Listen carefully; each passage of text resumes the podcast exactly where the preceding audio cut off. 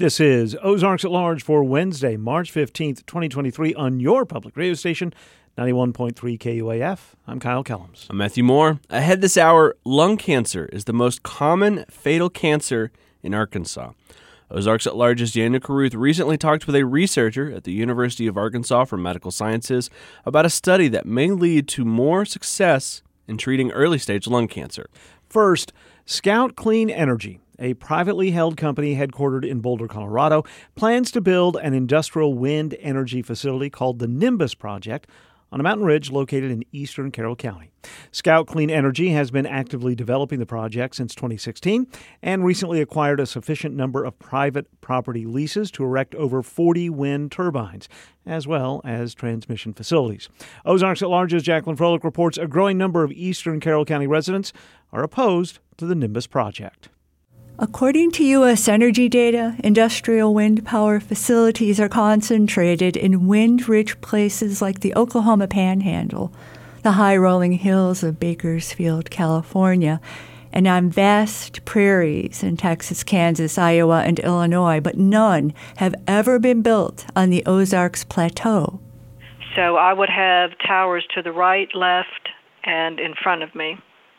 CJ Martin lives in the shadow of a proposed industrial wind generating facility in eastern Carroll County on Bradshaw Mountain. We moved to the mountain in about um, 2012, and we just heard from the neighbors that it was talk of um, the wind turbines coming. She wasn't concerned, she says, until early this year. Just recently, I mean, within the last two weeks, I started seeing different company trucks on the road that I didn't recognize. She stopped a driver of one of the trucks to ask what was going on. So he was trying to tell me we're going to give you a brand new road, this and that, and I'm like, wait a minute, the county doesn't do that. And then he finally told me that it was for the wind turbines. And when I asked him what company did he work for, he would not tell me. Land agents working for Scout Clean Energy, a Colorado based renewable energy developer headquartered in Boulder, with no public notice, have been scoping eastern Carroll County for years to acquire property easement agreements with willing ridgetop owners to construct a 9,000 acre industrial wind energy facility called the Nimbus Project, the first like it in Arkansas. Mark Wingerski, Vice President of Development for Scout Clean Energy's Eastern Region, says a sufficient number of easements have been acquired. And we've signed voluntary agreements with a little more than 50 landowners up there. Up there refers to a range of high mountain ridges on which Scout Clean Energy plans to install 43 wind turbines just south of Green Forest, east of Highway 103, along County Road 905. These wind turbines will be 500 feet tall, Wingerski says. He declined providing the make and specs of the three blade rotors. But according to U.S. Department of Energy data, the diameter of the blades could span several hundred feet or more. County dirt roads will have to be improved to accommodate large tractor trailers hauling giant wind power components from across the country so what we've already done as a project is we've been visiting with Carroll County on negotiating a road use agreement. So what the road use agreement says is, you know, any roads that we're going to utilize, we might have to improve them. So we're going to improve those roads at the project's cost. So the county will not pay any money in order to have these roads improved for us to ultimately get these wind turbines up to the top of the ridge. Um, there are instances where we might have to improve turning radius. You know, these are long loads. You know, they're they're really you know um, challenging at times to get to your project site depending on the width of existing roads. So there's certain roads that might need to get widened. There might be you know some turning radii that ultimately need to get improved. We're going to pay for all of that ourselves as well. The project will. So the county will not pay for any road improvements necessary to build this project. The $300 million Nimbus Wind project is expected to generate 180 megawatts of electricity annually, enough to power as many as 30,000 homes. So, what we've done is we've bought some uh, transmission right away. It's really short, it's less than four miles to reach Arkansas Electric Co-op's their existing um, Dry Creek substation. So the substation is already there. Um, the infrastructure, when you look at ACC, their um, transmission infrastructure is already there. So we're ultimately taking the power from the 43 wind turbines and we're going to deliver it to ACC's Dry Creek substa- substation. And then it will go on ACC's transmission infrastructure. And from there, it's going to ultimately flow into MISO. And MISO is, you know, the regional transmission um, authority. MISO, an acronym for Mid-Continent Independent System Operator, headquartered in Indiana. Carroll County has no comprehensive land use planning. The conservative majority county quorum court historically is against such regulatory control. But if the wind facility is built and regional transmission interconnection agreements are obtained, permits will be required from the Arkansas Public Service Commission. Division of Environmental Quality will convey stormwater permits if required. The topography on which Scout plans to build, however, is fractured limestone karst filled with caves, sinkholes, perched water tables, and cold water springs. CJ Martin says her spring fed drinking water supply will be disturbed by heavy truck traffic, construction, and wind turbine vibrations. This karst terrain, who knows? That's the whole thing, is who knows if the weight of these turbines is going to cause problems. Who knows if the, if it's going to be a sinkhole? Wingerski says Scout Clean Energy geologists are working closely with land leaseholders to conduct field surveys on locations where wind terminals will be installed. We take what are called geotechnical samples. So what that is is that is ultimately a core boring. So we take a rig out and we drill a core and we pull a core sample, which could be, you know, 20 to 60 feet down. And ultimately, what we do is then the geologists and the engineers look at that core sample to see are there any voids? So, are there any voids? Are there soil conditions that are not suitable for wind turbine? And so, we actually go and we take those core samples in each one of these turbine locations to ensure that the underlying geology can actually support one of these machines. Wind turbines, depending on the size, requires around 80 gallons of lubricant sealed in nacelle gearboxes, changed every five years, Wingerski says. The oil recycled. Voluntary lease agreements also include a reclamation and removal bond for spent Nimbus project components. CJ Martin is also concerned about eagles colliding with the spinning turbine blades, flocks attracted to the region by poultry farming. So the eagles capture a certain type of draft, and it's the exact same that's needed for the wind turbines. According to Stanford University Institute for the Environment, wind turbines located in wind corridors used by certain birds can threaten avian populations.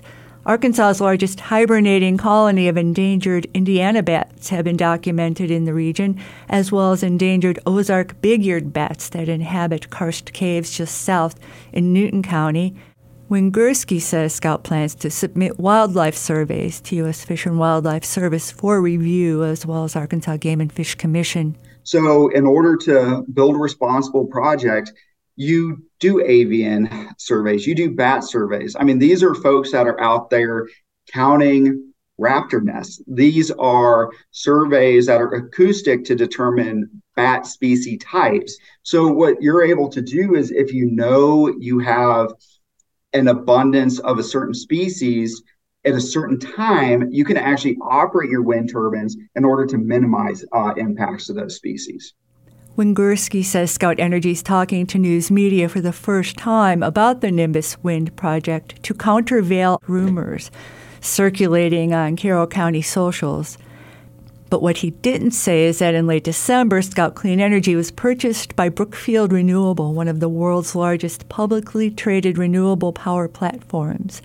Brookfield assumed full control of Scout and all its assets for $1 billion, with potential to invest in the near term an additional $350 million, reportedly, to support business development, including projects like Nimbus.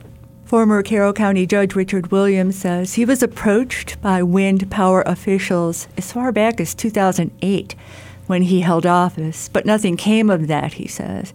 He's alarmed to learn the project is now moving forward without any public disclosure. He owns land near the proposed facility and lives on a county dirt road that will be a major supply route to this site. It's been a whole bunch of secrecy. We want transparency. People want transparency. Something's not right. Williams says he's for clean energy, but eastern Carroll County, a remote historic farming region, is the wrong place for an industrial wind farm, he says. In my road here, we have trouble when somebody comes by, you've got somebody's got to pull over. We have actually had incident, incidences where somebody had to back up. Our road is narrow, which we like it. We bought the place. place this is what our farm, our road was like to start with. I like to keep it that way. My southwest corner, it's a 90 degree turn, and they're going to put a 100 foot blade around that corner. I don't see it. And this this is not this is only one of many on this road. Williams is also concerned about the possible take of private land, eminent domain declarations to expand his and other dirt roads for the Nimbus project. But with demand by U.S. utilities for clean power rising, companies like Scout Clean Energy are searching unconventional terrain to build out new wind energy projects. The company also scouted Boone County, Missouri, where Williams says the project was rejected, as well as Baxter and Marion counties. But Scout claims Carroll County has always been a first choice. Wingerski says the Nimbus project will employ 200 company workers with some local hires, yield $14 million to land leaseholders for the 30 year life of the project, and county tax revenue valued at $25 million. The project could also qualify for federal tax credits if built within a certain time frame. Former Green Forest Mayor Charles Reese says if built, the Nimbus wind turbines and towers will be visible from the town square. He also thinks it's a bad idea. You know, wind is intermittent here. So, you know, in the summertime it'll be it'll be deathly still. Scout clean energy officials are meeting privately this week with several Carroll County officials to discuss county road construction improvements to access the Nimbus project site. The second such meeting to occur. The public and press are barred from attending. The matter will come before Carroll County Quorum Court for the first time on March 21st, but public participation, officials say, will be strictly limited. Scout has confirmed that open house public information sessions will take place at various locations in Carroll County next month. For Ozarks at Large, I'm Jacqueline Froelich. Okay, it is Wednesday. It sure is. Which means it's almost Thursday. Mm-hmm. Which means it's also almost the weekend. Yes. That math makes sense. Okay, thank yeah, you. Yeah. Uh, plenty to do in the next 24 hours. Uh-huh. I don't have a complete list, but here are just some highlights. Great. Uh, tomorrow at the Medium in Springdale, the Fear of the Fearless exhibition will close. The closing reception tomorrow evening, 5 to 8. Uh, the works examine why marginalized and displaced communities are often considered a threat. Ceramic works, painting, sculptures included. Sounds awesome. It does. Also, tomorrow night, the Tipsy Tour at 21C. Mm-hmm. Chance to learn more about the art and artists included in their latest exhibition, Still Life, Morning, Meeting, Mending. You'll get two cocktails as well, creating the hive, including this one, The Garden. You're a cocktail guy, right? I love cocktails. All right. Tell me if this sounds good to you. Okay. Uh, the Garden is described as a crisp and refreshing cocktail made with vodka, sherry, maraschino liqueur, and topped with blackberry, raspberry, and citrus. Citrus is, is a surefire way to get me to drink it. Well, the Tipsy Tour at 21C, you'll also learn about the art, remember. That starts at 7 tomorrow in Bentonville. The Hispanic Women's Organization of Arkansas screened the documentary uh, at Crystal Bridges that kind of tells the story of their organization. There will be a discussion following featuring um, people involved with the Hispanic Women's Organization of Arkansas, including the founder and director, Margarita Solorzano. Walton Arts Center has Stardust tomorrow night. Yeah. Bach to Bowie ballet. Yeah, yeah, yeah. So it's a, it's a combination of uh, David Bowie's music and Johann Sebastian Bach's music. That's right. I looked this morning. Not many main floor tickets left. Still some in the balcony. So if you're thinking about it, jump off the fence. Yes. And also tomorrow, both Arkansas basketball teams open their tournament play. Support for KUAF comes from Little Wing Productions, welcoming singer Melissa Etheridge to the Auditorium in Eureka Springs Friday, May 5th at 7:30 p.m. Reserve seats go on sale this Friday at tickets.thundertix.com. Support for KUAF comes from Little Wing Productions, welcoming singer Melissa Etheridge to the Auditorium in Eureka Springs Friday, May 5th at 7:30 p.m. Reserve seats go on sale this Friday at tickets.thundertix.com. Ahead on our show, Rice. A recent live episode of our podcast, Undisciplined, explored the food from a global perspective. It's like how I hear, like when I moved to the Midwest, like I hear people always talk about being like meat and potato type of people. Mm-hmm. Like I think the potato is our equivalent to the rice. You know okay. what I mean? It's like the substance of it. Uh. You know, so it's like things you the rice is the is one of the mains, and you depending on which rice, you can decide what sides you have. So like if it's white rice, you likely to probably do coleslaw with it if it's corn and rice or peas and rice or maybe bean and rice you probably can do some potato salad or you might do crab salad or you you just it, you can jazz it up depending on which rice it is rice later this hour on ozarks at large this is KUAF. All throughout the month of March, the Community Spotlight will have a specific focus donations and local support for the Elizabeth Richardson Center. March is Intellectual Disabilities Awareness Month, and for 60 years, the ERC has been working to enhance the quality of life for individuals with disabilities in our community inflation and just everything those costs are also passed on to nonprofits and we we just really need some extra help this nonprofit offers both children and adult services, life skills, employment services, and even residential options for certain individuals. They're looking to bust the box with a donation drive all this month. Through March 11th, they're specifically looking for cloth items such as socks, towels, washcloths, underwear, sports bras, full or queen bedding, and curtains. For the full list of needed items or for more information, visit ERC inc.org.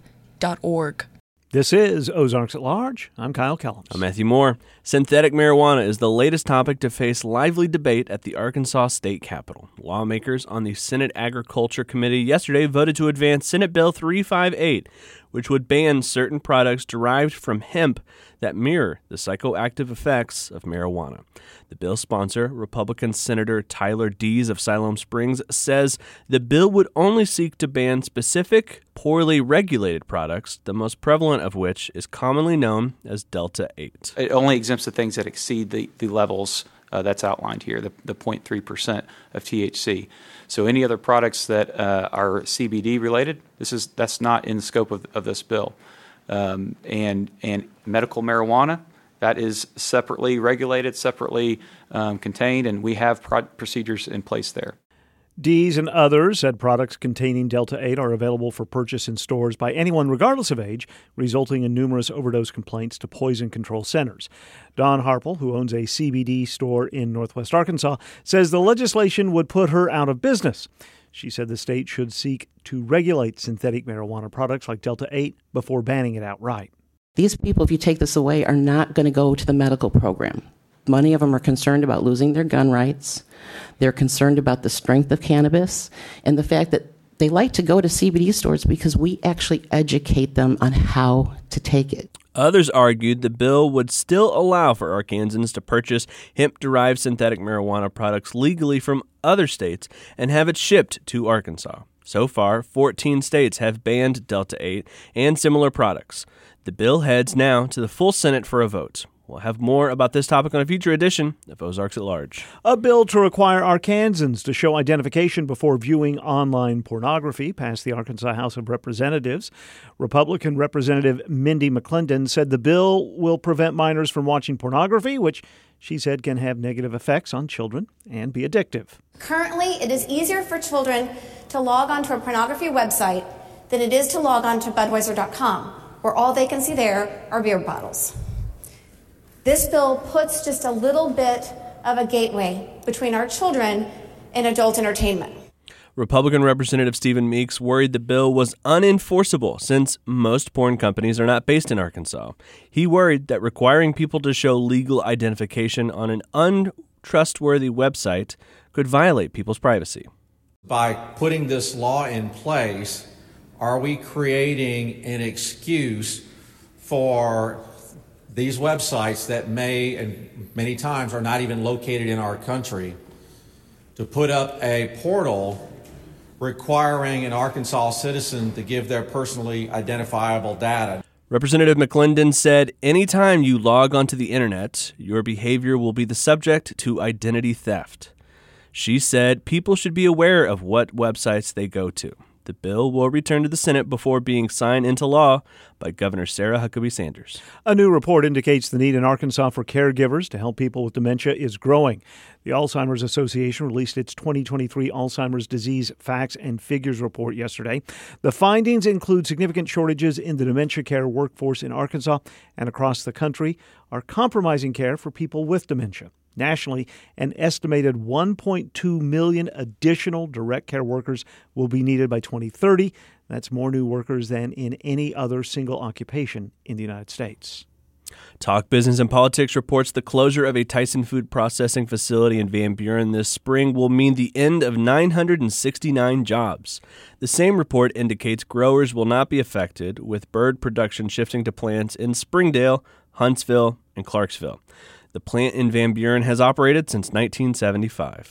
A film screening tonight in Fayetteville places a spotlight on a growing Arkansas industry, movie making. House of Darkness, written and directed by Neil LaBute, is showing tonight at the Malco in Fayetteville. The film was shot in Fayetteville with Blake and Carrie Elder of locally based Rock Hill Studios serving as executive producers. Blake Elder says more filmmakers of all kinds are increasingly looking to the region for us, it's it's usually just connections of people we have worked with in the past or have just mutual relationships with other people and just get connected. And then it just kind of becomes a hey, we have this project. What do you think? And and or we, you know, or we give them a project and we just kind of figure out how what could be a good fit, you know, and and then kind of go from there. Really, took us a long time to get some of the connections we had now. Um, I mean that and that has been huge and very important for us moving forward, really. The House of Darkness screening is presented by the Arkansas Cinema Society. A locally produced documentary about tenants' rights in Arkansas will be shown Monday night in Fayetteville. A Safe Place to Sleep illustrates how certain low income and impoverished Arkansas tenants lack legal housing protections. A North Little Rock mom, identified in the film as Stephanie, describes her family struggle with raw sewage and toxic mold in their rented apartment. The apartment that I'm in now was vacant. It was vacant because the repairs hadn't been done. They didn't go and check and see what was wrong with this apartment. The plumbing would not drain at all. The water was coming from under my stove. I'm sweeping water out the back door. I started reporting this issue two years ago. I have three children that have asthma. They back and forth in the hospital. Documentary producer and human rights attorney Stephen Koger says Arkansas is the only state without tenant protection laws, including where tenants can be jailed for failing to pay rent on time. I see as the groundwork for meaningful change listening to these tenants that have given their their thoughts about how terrible it's been for them to to be living with black mold, or uh, or there's an eight year old in the documentary who had poop coming through his walls and got all his clothes dirty. And you know, Arkansas is the only state where that could happen, where the tenant doesn't have any recourse. The landlord doesn't have to do anything. The tenant still has to pay rent. I mean, it's uh, it's time for a change, and I hope that people see this and and contact their legislators and, and get involved in pushing for it, so we can love our neighbor better. A Safe Place to Sleep, hosted by community activist Monique Jones and Democrat State Senator Greg Leding, will be screened Monday, March 20th at 7 p.m. in the Squire Jehagan Outreach Center at 115 South Willow Street in Fayetteville. Admission is free. Willie Nelson is returning to the Walmart Amp this year. One of the 16 stops of the Venerable Musicians Outlaw Music Festival Tour will be in Rogers June 29th. He'll share the bill with his family, Margo Price, Flatland Cavalry, and Particle Kid. Tickets go on sale Friday. The largest diamond discovered at the crater of Diamond State Park in Murfreesboro in a year and a half was unearthed earlier this month. A statement from the Arkansas Department of Parks, Heritage, and Tourism places the size of the brown diamond at 3.29 carats, about the size of an English pea. Dave Anderson of Murfreesboro discovered the diamond and thus is honored with naming it. He chose BUD for Big Ugly Diamond. Seven University of Arkansas swimmers are participating at the NCAA Swimming and Diving Championship in Knoxville beginning today. Last year, Arkansas finished 28th in the country, the fourth consecutive top 30 finish for the program.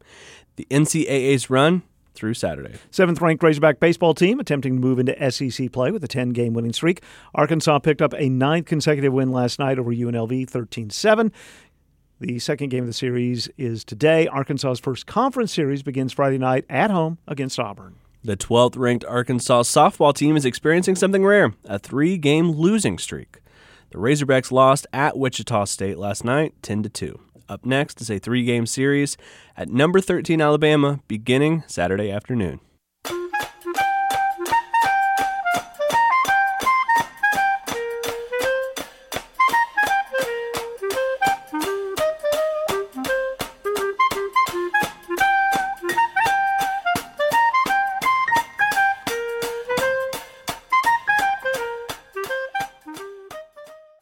In the final installment of Undisciplined Live, Dr. Caree Banton brought her utensils and plate to Art Ventures for a conversation about rice. In this excerpt, we'll hear from three students at the University of Arkansas. Khadijah is from the Bahamas, Sharita is from Little Rock, Arkansas, and Alfred is from Ghana. They take their three different experiences with rice and share their stories. We hear first from Khadijah. So, rice is um, in my culture, I would say it's like one of the main dishes on, on like on any meal pretty much. Like but especially sunday sunday dinners right? Like you gotta have rice and several different meats. What what happens if you don't have rice? Then it's like you you don't have like you missing something. You know what i mean? It's like you missing the it's like how I hear like when I moved to the Midwest, like I hear people always talk about being like meat and potato type of people. Mm-hmm. Like I think the potato is our equivalent to the rice. You know okay. what I mean? It's like the substance of it. Uh. You know, so it's like things you the rice is the is one of the mains, and you depending on which rice, you can decide what sides you have. So like if it's white rice, you likely to probably do coleslaw with it if it's corn and rice or peas and rice or maybe bean and rice you probably can do some potato salad or you might do crab salad or you you just it, you can jazz it up depending on which rice it is and probably what type of meat you cook too. So as a fellow caribbean person i can agree with that too. Like on sundays it definitely rice and something. But if you didn't have rice it meant that you were poor like if you were to eat ground provision right and ground provision in the caribbean mean yams and african american i'm not talking about sweet potatoes I'm talking about African yam, right? Yellow yam or or another kind of yam. But if you were to have ground provisioned or dumplings, not chicken and dumplings, also uh, dumplings made with flour dough, uh, or you know something else other than rice and peas and chicken, which was one of the dishes we're having today, then it meant that you had slipped to a station in life that probably you know was not in you know we're Jamaica is a British classist society, and food is one of the way in which class is expressed. So if you didn't have rice, something was happening to you on a Sunday. Yeah, yes. no, I I agree, and I think too, like you were talking about the types of rice, like. um it really gets you you you could go to war with some family members if you cook parboil rice and your family ain't a parboil family. So you really gotta know your gotta know your audience. Wonderful. Sharita, what about you? Your experience growing up with rice? Um, well, I think it's the same for me for Sundays. There, it was always a rice day, but it would start in the morning for us. We would have um, sweet rice. And I tried to explain this to Terrius, and he was like, I've never heard of this before. This isn't a southern thing. Yes, yes, it is. So it's just rice with a little bit of butter and then a, whole lot of sugar. At least for kids, you put a lot of sugar. Um, and it was just like, you know, not as sweet, I guess, as, as grits or something like that, but it was more, um, I, don't, I don't know, like easier for, for kids to, to play in, I guess. I, I understand what you mean because we have like a rice porridge. We have a rice porridge in the Caribbean, and I think the Indians also have a rice dessert. If you ever go to a restaurant, uh, Indian restaurant, and you get the rice desserts with the Sticky little rice and raisins and the little um, nuts in it, oh, fire! Yeah. Fire! But they put um, condensed milk in Yeah, it. yeah. yeah. And so I think that's probably similar to what you're talking about. So we would have that rice porridge that is boiled in maybe coconut milk or um, another form of milk with nutmeg and cinnamon and all of those spices, and then sweetened vanilla and sweetened. And perhaps that's the African American version of that in the morning. So uh, in the evening, what's the rice like? Oh, geez. Okay, so um, rice really is like the the side item. Um, I know my mom will say, you know, if there's no bread in the meal, then she didn't really eat. But also, if there's no bread, then if you, there's no rice, you know, sometimes they'll double it up. You have to have you have to have some rice or like a potato or or a piece of bread to really tie the meal together because it kind of stops up all of the other flavors, and so it's like you, it's the best way to help you finish your entire plate. Okay. What about you, Alfred? In Ghana, it's a little bit different. It's more a staple for the middle class and up because most people outside Accra would say they are more into the local foods, which is soup, the soup and the fufu and stuff. But the working class should, most of the Ghanaian meals, it takes a lot of time to cook. So if you are part of the working class, you have to go back to rice because if you have a rice cooker or a pot, you just put it in and do something else. But if you want to cook fufu, which is from cassava, it will take you like four hours. But And all ri- that pounding and all that. so, so someone like my mom, someone like my mom, sh- she she's the she's a rice lover because it's convenient for her. So she doesn't have four hours to wait every day. So sometimes she's maybe when she's doing something for you, she puts the rice in the rice cooker. That's it. Comes back and gets it. But talking someone outside Accra, like if your grandma is outside Accra and she comes to visit you, and you give her rice. And someone else comes, she can tell the person that since she came home, you've not fed her. because, because, like outside Accra, outside the big cities, rice is not their go-to meal. Like it's maybe for lunch, but for supper and breakfast. But for us, like when you have to go to school early, yes, like rice porridge, we make rice porridge. We make rice and stew for lunch and jollof and so we have a lot of sauces you can eat with rice. So it can be just plain rice, but you have like soup sauces. Like that's the diversity. So you can eat rice like 14 times in a week, but but you are not eating the same rice because it can be rice with oil, rice with um, jo- Shito. shito, rice with and the shito it can rice with kontomire, rice with soup, right, and the soup it can Waakye. be pounded. Oh, yeah, so you can that you can eat rice three times a day, but it's totally three different dishes, and that makes it like special. That makes it diverse enough for you to eat. Okay. So I'll start over here now. Did you grow up learning to cook rice? Definitely, uh, my it's not a gendered. It's not a gendered activity. So back to my mom. My mom, my mom is she was a busy woman, so she when she gets home, she grabs the one she sees first to help in the kitchen. So, so there's no female, there's no male. The person she sees is the person helping her, and she she doesn't discriminate. you used Uh, to try to hide, huh? yeah, but you get tired of hiding and so, so you get used to it yeah so like for fufu mostly it's men who pound it, like in Ghana. And one time someone visited, and my mom was doing it, and the person was complaining that why am I not pounding it? She was like, I'm doing my part because I'm helping with the soup or something. So like she wasn't so you definitely and she's the one that by the time you were eight or seven, when she goes out and comes, she's not the type who is coming to cook. She expects to come and meet food in the house. Uh, so like we see people who will be sitting down waiting for their moms to come to cook. But my mom comes and if she sees that you've not cooked, that means you are not hungry. So she'll cook something small and eat. Yeah. What about you, Sharita? When did you start cooking rice? What when did rice enter your maturation, pro- eh, eh, you know, process of uh, maturity? I don't know. Um, well, I've always known how to cook rice. Um, I don't have a rice cooker.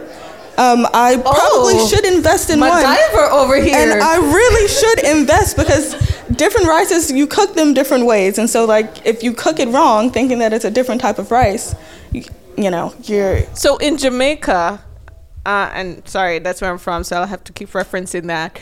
But men will say you're not fit to be a wife unless you can cook rice and cook rice well, right?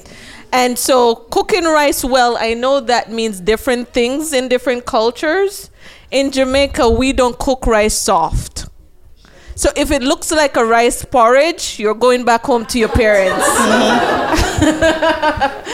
but if you can cook rice and you can put your uh, um, your aluminum foil on top and then watch it swell, and then we have this something in our culture that says, "Does your hand swell rice?" Meaning, if you wash the rice and the rice swells up, and you can get a lot more rice than what was put in the pot, then you're a good rice cooker. But if if your hand's not a good rice, well, please don't come near near to the pot. So those are the standards, and that figures into you know the consciousness of of of, of Jamaicans where rice is concerned. What about you, Kadisha? What about the Bahamians? Well, I think the Bahamians are very similar to the Jamaicans in that sense. oh dear! Like you. And, and yeah, like you have to at least know how to cook white rice, right? Like you have to. That's the basics. That's the basics.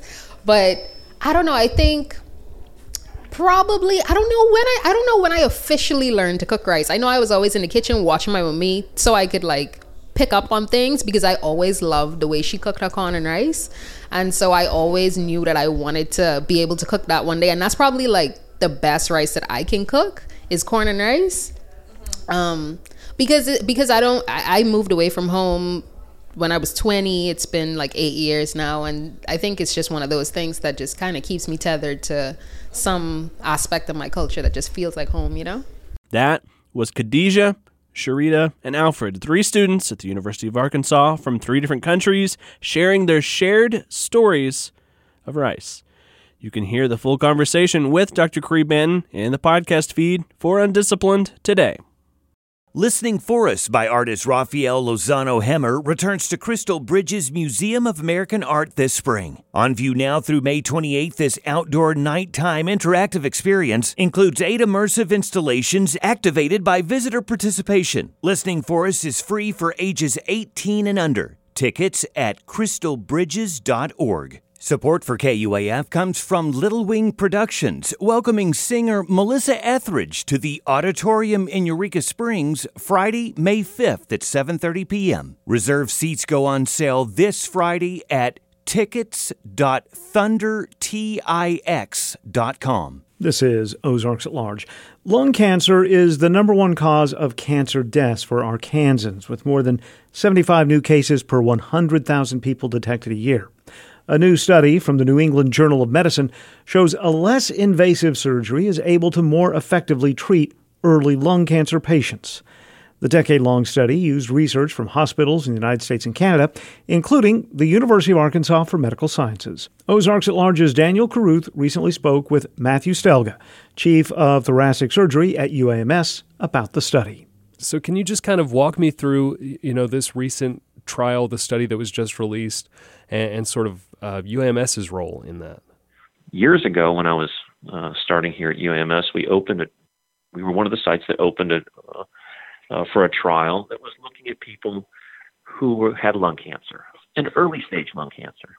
And we wanted to know if the standard of care of taking out the whole lobe of the lung was equivalent to taking out maybe less than the whole lobe. Um, and so we participated in this trial. There's 83 centers, U.S., Canada, Australia, and uh, that, that's kind of how we got involved in it. But it takes years to gather all that data, and it was just coming out now and just published in the New England Journal last week. And so, can you kind of walk me through this um, the the sublobar um, resection and sort of what that is and why um, it's a breakthrough or, or why it's important? And to back up a little bit, lung cancer is cancer in the lung, but it is cancer that has started in the lung. It's not, oh, I had a tumor in my colon and it spread to my lung, or a tumor in my liver and then it spread to my lung. Early stage lung cancer is typically in the past treated with a lobectomy. Lobectomy is removal of a whole lobe of the lung. There's three on one side on the right and two on the left side. And we would take out the whole lobe so we could get out the lymph nodes and kind of the roots of that part of the lung and make sure we got all the cancer. Now, for some patients with really small tumors, less than two centimeters, not even three fourths of an inch in size, little bitty tumors, would it be necessary to sacrifice a whole lobe? Or is that too much? We participated in this trial in many places all over the world, gathered data, and patients were randomized to get either the whole lobe out or less than the lobe, meaning a little wedge of the lung with clean edges and good margins, or a segment, meaning the blood vessels and windpipes going to just that portion in the lobe. Now, patients could really only qualify for that sublobar or that smaller resection if in the surgery we checked all the lymph nodes around the base and those were all confirmed to be cancer free. And could we do a less aggressive surgery? And the New England Journal uh, of Medicine uh, did release the, the the study on this, and it's been talked about quite a bit at some of our recent meetings. But in that very select group with early stage patients, they could go on to receive a sublobar resection with with good cancer outcomes, and that that's encouraging because it allows us as surgeons to really fine tune the best treatment option for each patient. And I'm wondering, kind of, you know, what does this mean for, for patients here in, in Arkansas? You know, are you guys equipped to to perform this procedure? Is does this change how uh, lung cancer is treated throughout the state? Certainly, doing that type of resection, it doesn't require any specific technology beyond what we already have. We have thoracoscopic and robotic approaches for removing lung cancers, but it does require kind of specific experience um, on the part of the surgeons to take out just the segment instead of the whole lobe. So yeah, that, that's something actually we do here all the time. In the past, type of sublobar resection or even segmentectomy, as we, we call it, it was done in people with really maybe fragile lungs that couldn't tolerate a whole lobe being removed. So it was already a technique that me and my group was, was employing and using. But now we can see that it might be a good option for people even with good lung function and maybe preserve more of that lung tissue for them potentially. And I just kind of wanted to go back a little bit to um, lung cancer in Arkansas. I know it's the oh, yeah. number one uh, cause of death among of all cancers mm-hmm. in the state. I'm yeah. kind of wondering, you know, why is it so prevalent here, um, and maybe what this study and this procedure could mean for people here. Well, you know, lung cancer. You're you're, you're exactly right. Um, lung cancer is the number one cause of cancer death in Arkansas, but it also is the number one cause of cancer death in our country. It outpaces breast cancer, colon cancer, and, and prostate cancer combined. Um, if you look at the deaths. Now, the incidence or how many people get it, there's a lot of people with those other kinds of cancers, but they're often caught early. Lung cancer, we've just been doing lung cancer screening for the last several years, not for the last 30, 40, 50 years. So mammography's been around a very long time, colonoscopy around a long time. But we've been doing lung cancer screening now for many years here, but but it's still catching up. And you know, part of it is a high smoking rate. Arkansas has one of the higher smoking rates in our nation. Lung cancer screening is really underutilized. And if you're not screened, your lungs don't have a lot of symptoms when they develop a cancer until it's larger or more advanced. So, so lung cancer screening is the best way to find early stage lung cancer. People might ask, oh, who's eligible for lung cancer screening? In general, when people smoke a pack of cigarettes a day for a year, that's called a pack year. And people who smoke a pack of cigarettes every day for 20 years is a 20 pack year history. In general, those with a 20 pack year history or more are eligible for a low dose CT screening uh, for lung cancer. And but it's important also to know that lung cancer screening isn't one test. It's not an X-ray. It's a process.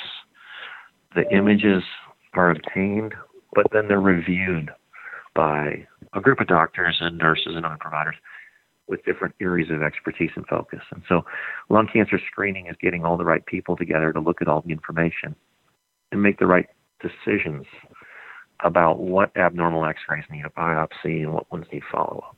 Nice. Yeah, and I think like most of the time when when I think about lung cancer, it automatically goes to uh, smoking, and I'm wondering if there are other risk factors or things that we maybe don't think about that could also contribute to this that maybe get lost? Now, most people with lung cancer, about 80%, have smoked. But more and more people we find have, not smoked. And one risk for any kind of cancer is is age. Just aging is a risk factor for cancers. And so, you know, an interesting thing that we're doing here um, at UMS is we're looking at better ways to detect lung cancer. And we are currently collecting information and data on is blood tests to find lung cancer. You know, people get blood draws all the time for surgery and other procedures, and we save a little bit of blood in a tube, and we can find tiny pieces of DNA outside of the cells called extracellular DNA. And those can be markers for cancer. And uh, we're uh, enrolling people and looking at that in trials right here, which is very exciting. Maybe in the future, we could even use that to determine if the cancer is all gone, if it ever comes back, and how to best follow people up. Um, and we're a real leader in uh, in the world in the country as far as circulating tumor DNA research for for blood test detection of, of lung cancer here. So. And then, so um, what can people do now um, to maybe curb the risks of lung cancer or to know when they need to get a screening or, or be screened for cancer, for lung cancer specifically? If anyone smokes, quit. There's different resources available um, in every state. Every state has a quit line. They can all be accessed either online or 1 800 QUIT NOW is a toll free number that routes you to your state's quit line. And there's free of charge services to help anybody quit smoking with experts there through the phone. So it's the first thing you can do to decrease your risk. The next thing is if if someone has a smoking history long enough and they think they may be um, 20 pack years or more, talk to a, talk to your physician, talk to your family doctor. And the next thing is if there's something abnormal on X-rays, either through a screening X-ray or, hey, uh, had a car wreck and they had a couple funny spots on my X-ray, or I've you know had some X-rays in my shoulder and they saw something weird in my lung. Don't blow it off. Get that followed up and get that get that investigated. We find a lot of cancers through incidental findings on imaging. Incidental, we're looking for one thing, but we happen to see something else. And so, so yeah, number one, quit smoking. Um, number two, screening if you are eligible. Number three, anything incidental or abnormal, get that checked out by some expert. One more thing a lot of times when we talk about quitting smoking, I get a lot of questions about electronic nicotine delivery systems or e-cigarettes. And a lot of the data that we do find out there, unfortunately, shows that even though well-intentioned, some people who try to quit with an e-cigarette hop back and forth between an e-cigarette and a combustible you know, traditional cigarette, and and it's it's harder to regulate and harder to off ramp that nicotine in your system.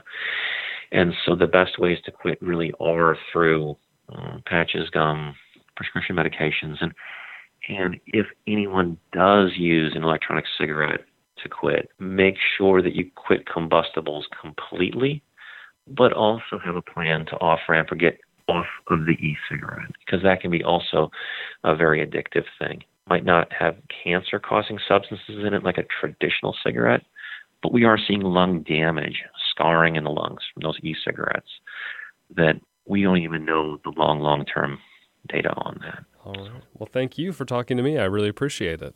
No, I could talk about this stuff for, for hours and hours, but thank you so much for the invitation. Um, yeah, that, that, that randomized trial and surgery was kind of a rare, unique uh, opportunity for us to show that different ways of surgery can still help people. So thank you.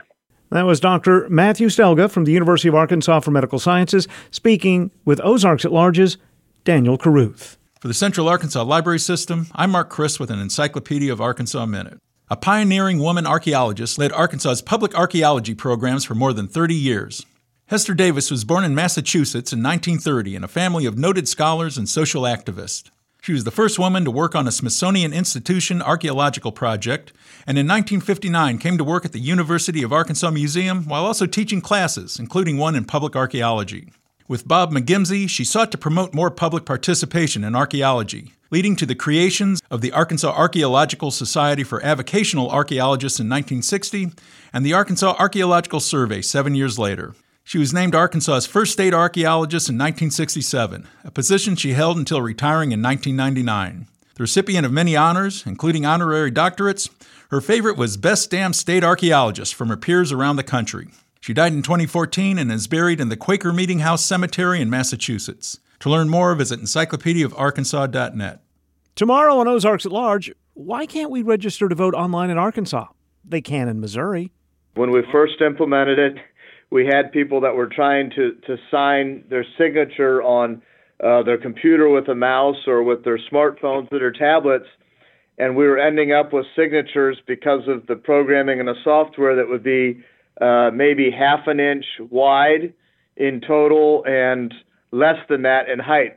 Online voter registration, a tale of two states, tomorrow on Ozarks at Large at noon and at 7 p.m. on 91.3 KUAF. And you can always listen using the KUAF app or ask your smart speaker to please play Ozarks at Large. KUAF is supported by Dr. Kathleen Wong, a psychiatrist providing infusion therapy for treatment of depression and anxiety disorders. Following NIMH protocol, studies show ketamine infusion therapy can reduce suicidal ideation and is an effective alternative when other treatments fail. drkathleenwong.com for more information. This is 91.3 KUAF, Fayetteville, Fort Smith, Springdale, and Fort Coffee, Oklahoma. Slightly smaller than uh, a gallon of coffee, but A fort. a little bit bigger than a cup of coffee. Fort Coffee, Oklahoma. KUAF is a listener-supported service of the School of Journalism and Strategic Media at the University of Arkansas. Fun fact, or fact, you can determine whether it's fun or not. The Spiro Mounds are not in Spiro, they're in Fort Coffee. I did not know that. Yeah, there you go. I think that's fun. Okay. Matthew produced today's show inside the Bruce and Ann Applegate News Studio 2. Contributors today included Jacqueline Froelich, Daniel Caruth, Caree Banton, and Mark Christ. The news staff at KUAR contributed today as well. Our theme is written and performed by Daryl Shawn. Tomorrow, we have a show at noon and 7. Timothy Dennis will be here to tell us about music for the weekend. Mhm. Patio music season beginning. It's coming. Here we go. All right. Uh, from the Carver Center for Public Radio in downtown Fayetteville, I'm Kyle Kellams. I'm Matthew Moore.